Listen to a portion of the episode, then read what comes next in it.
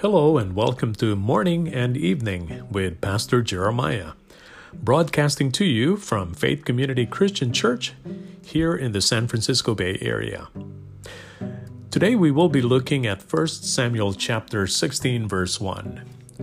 The Lord said to Samuel, How long will you grieve over Saul, since I have rejected him as king over Israel?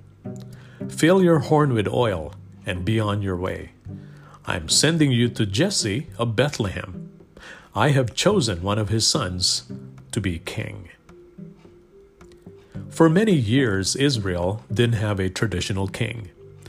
God had been their king by leading the people through judges and prophets such as Samuel. But the people weren't satisfied.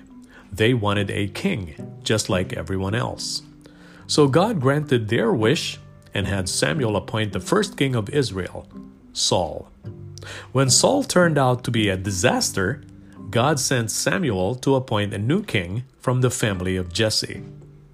This was a pretty big deal because Saul was still king when Samuel headed to a small town of Bethlehem to find his replacement. Put yourself in Samuel's shoes for a moment. God didn't provide Samuel with many details to identify the next king not to mention the slight complication that Saul was still king. It's understandable that Samuel was nervous, and yet God asked Samuel to trust him and obey. This is what following God's will is all about. It is choosing to trust God over our fears. It's expecting God to fill in the details. Often, when God leads us in a new direction, He doesn't provide all the details. Like Samuel, God wants us to step out in obedient faith and trust Him to fill in the details. So, how is God asking you to step out in faith in your life?